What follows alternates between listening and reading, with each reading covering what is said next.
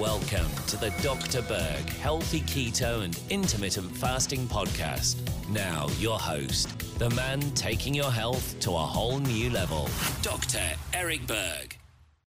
I want to answer the question why does weight loss sometimes increase the risk of gallstones?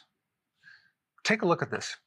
Your fat cell is composed of triglycerides and cholesterol. A lot of people don't realize this, especially the amount. If you're of a normal weight and you're not overweight too much, 25% of that fat cell is made from cholesterol.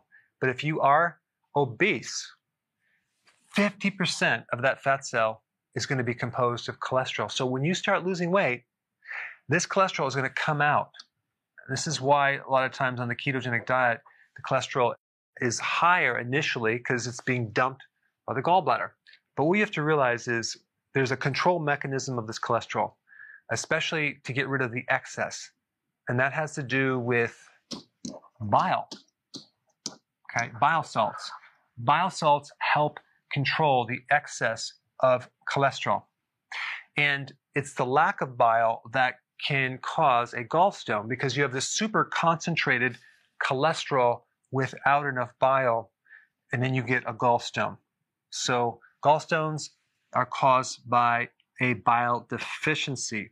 Now, if you add high insulin to this picture right here, as well as a low fat diet, so let's say someone is obese, you know they're going to have high insulin.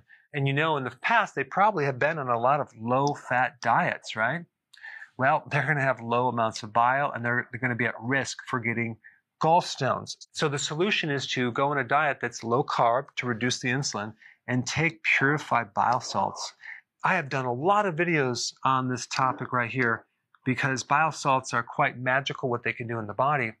But in the gallbladder, what they're going to do with fat is they're going to help break down the fat molecules because the enzymes coming from the pancreas, specifically lipase, cannot break down these globules of fat. These fat compounds have to first be broken down enough so the enzyme lipase can take effect. And that's where bile comes in. It's like a detergent that breaks down the grease. So now this enzyme can take it down all the way to the smallest particle so your body can absorb it.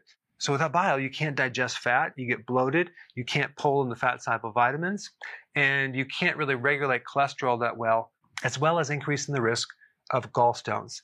The simple solution is if you are at risk for getting a gallstone, let's say you had one in the past and you're obese, just take some purified bile salts. That will keep you in a situation where you can actually definitely um, minimize the risk for this right here.